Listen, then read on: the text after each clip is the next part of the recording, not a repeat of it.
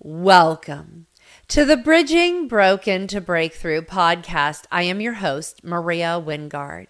I share how hope will arise out of our past broken relationships, fractured families, and personal struggles.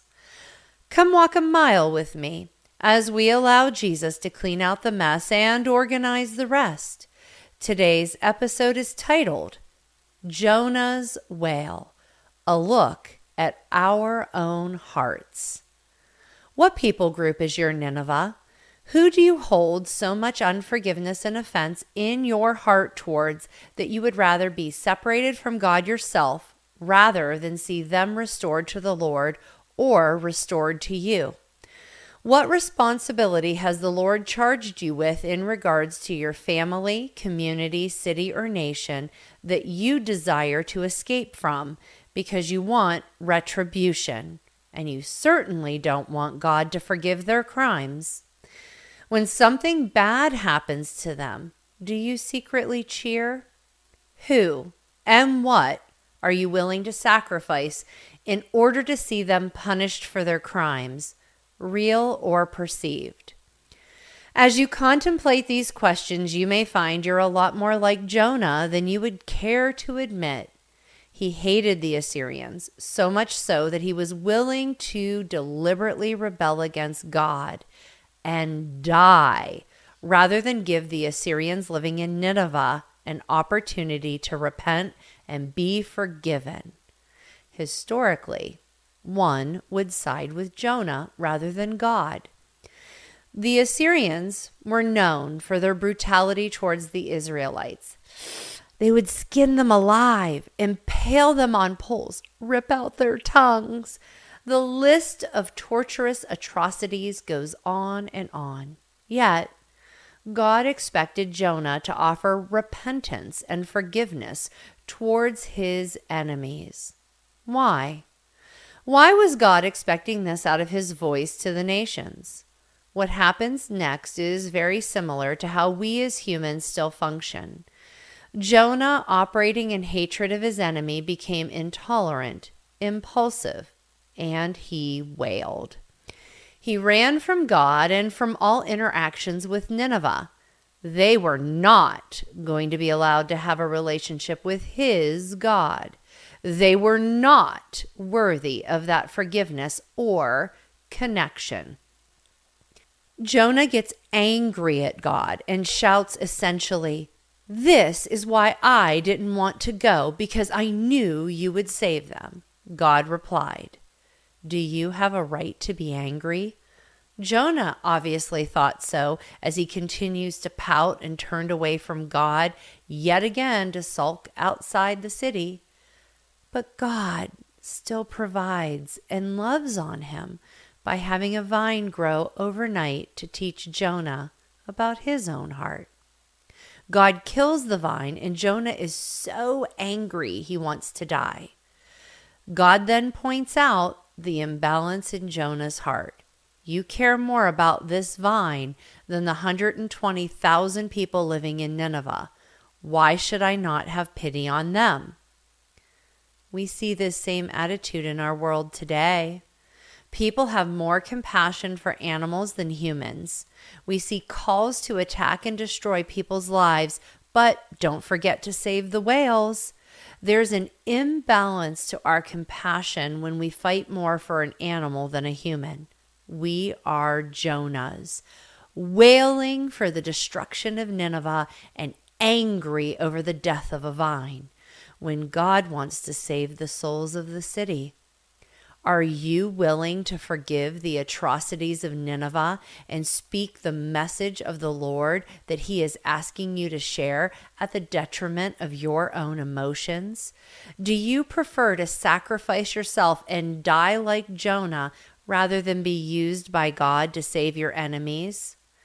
We are all called to pray for and love our enemies, not be walled prisons closed off to them. I don't really see where God gives us permission anywhere to be so offended.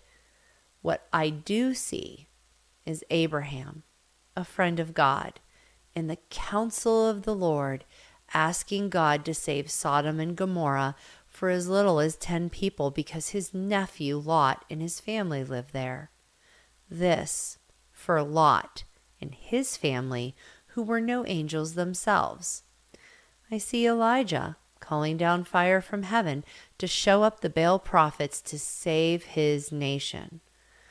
Why are we just dismissing family members, neighborhoods, cities, and our nation to hell when we serve the God of Abraham, Isaac, and Jacob? Why are we not praying to the Lord to save our lots like Abraham? Why do we give up and in to offense so easily that we refuse to care if they're even a part of our life, let alone an eternity without our Father? Quote, don't set boundaries based on bitterness of heart, but rather deal with it so you can get healing. Be open so God can move and use you. Pastor Tapware. Boundaries should always be from a place of love aimed towards connection. God says to bless our enemies, so how much more should we be blessing our families in the land that we live on? Quote, Who rescues all these negative, toxic people we are encouraged to leave behind? Pastor Phil Bartholomew. What if God wants to use you to turn the other cheek and give your shirt when they take your coat in order to reach their soul? Truth be told, these people are not your enemy. They may have been used mightily by the enemy of your soul to hurt you deeply, but they are not the real enemy. You need to know that. Quote, Be sober, be vigilant, because your adversary the devil walks around like a roaring lion seeking whom he may devour. 1 Peter 5 8. Quote, for we do not wrestle against flesh and blood, but against principalities, against powers, against rulers of the darkness of this age, against spiritual hosts of wickedness in heavenly places. Ephesians 6:12. We need to find a way to separate the who from their do. If you are a child of God, you do not have a biblical right to wallow in your bitterness birthed from your lack of forgiveness. God, in his mercy, still pursued and loved Jonah just as much as the Assyrians. Even in his bitterness, God used Jonah while refusing to allow him to stay there. We all have a choice to be a Jonah or to be Elijah. Both were used by God. Both wanted to die beneath a plant. One wallowed and wailed in his hatred, the other had signs and wonders yet to be rivaled. Who do you want to be? The choice will always be yours. Just remember, God is sovereign, you are not, and He will always accomplish that which He has set out to do, whether you wail like Jonah or not. Disclosure. Hmm?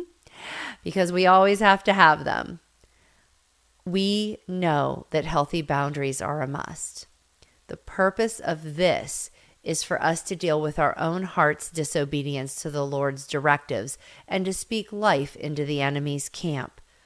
Our lack of desire for all to come to a saving knowledge of Jesus Christ must be addressed. So, I am grateful you decided to come walk a mile with me, your host, Maria Wingard, on the Bridging Broken to Breakthrough podcast to find out how Jesus bridges broken to breakthrough and to listen to past episodes please visit hopewillarise.com. And thanks for listening today.